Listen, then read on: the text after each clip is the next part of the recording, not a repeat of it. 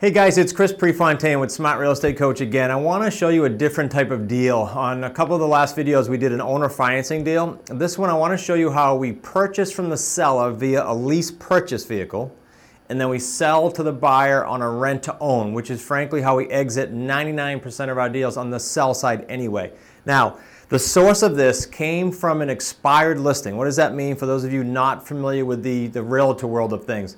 This was a home that was on the market with a realtor in the 680 to 700,000 range for several months. It might have even been almost a year on and off the market. We spoke with the owner. The owner had uh, two mortgages on the property, and I've got most of the numbers here for you to share. He had a first and a second, a 300,000 and a 278. So right there, we're already talking 578.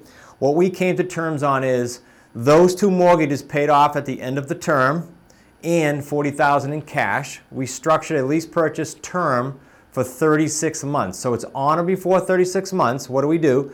We, for a total of 618,000 agreed upon price at the, at the front, we agreed to pay off the first, pay off the second, and give them 40,000 cash.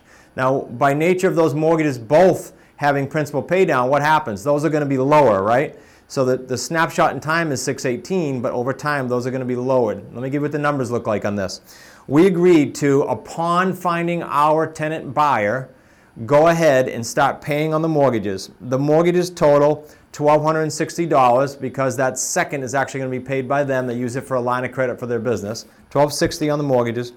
Uh, $833 in taxes per month, pretty hefty tax bill, and $500 a month in flood insurance. This is by the water.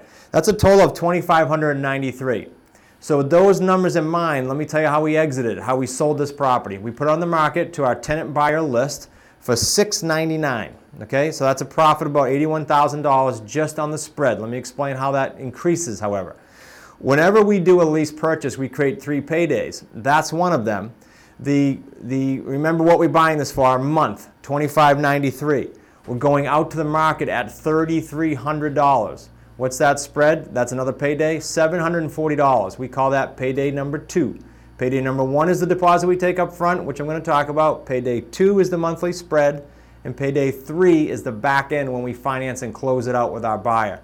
Now it's $740 a month, monthly cash flow, right to your bank account, times 36 months, you're talking about another $26,000 in profit. So payday two is 26,000. Payday one, we already sold this, was $80,000 deposit. Now, just as a disclosure, that's not the norm. The norm on a $400,000 house is going to be closer to 40 or 50.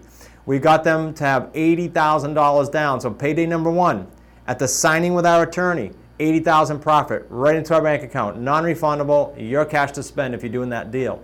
Payday number two, as I said, is the $26,000 over time at 740 a month.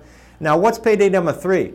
If the spread between 618 and 699 is only $81,000, there's only a thousand left on that payday number three, right? When we cash this out in the back end. However, remember I told you the mortgage pay down is going to happen over time, and we're only going to pay off the mortgage in that small amount of cash we guaranteed them. The mortgage pay down on this is about $500 a month, just for the sake of simplicity.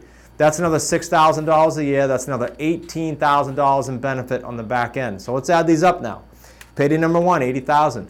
Payday number two, 26,000. Payday number three, 18,000 in paydown plus the 1,000 still in the spread. That's 19 more thousand. Let's add these up. 80, 26 is 106, and another 19 is 125, right around there.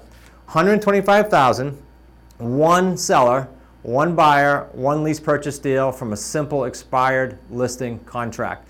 Guys, that's not the norm. I want to stress this enough. Our averages run between 75 and 85,000 on the whole term of a lease purchase or other terms agreement. But that one was a home run, six-figure paydays on one deal. We can show you how to do those all day long in our QLS program, which is, stands for the Quantum Leap Systems program. We sell that as a home study course.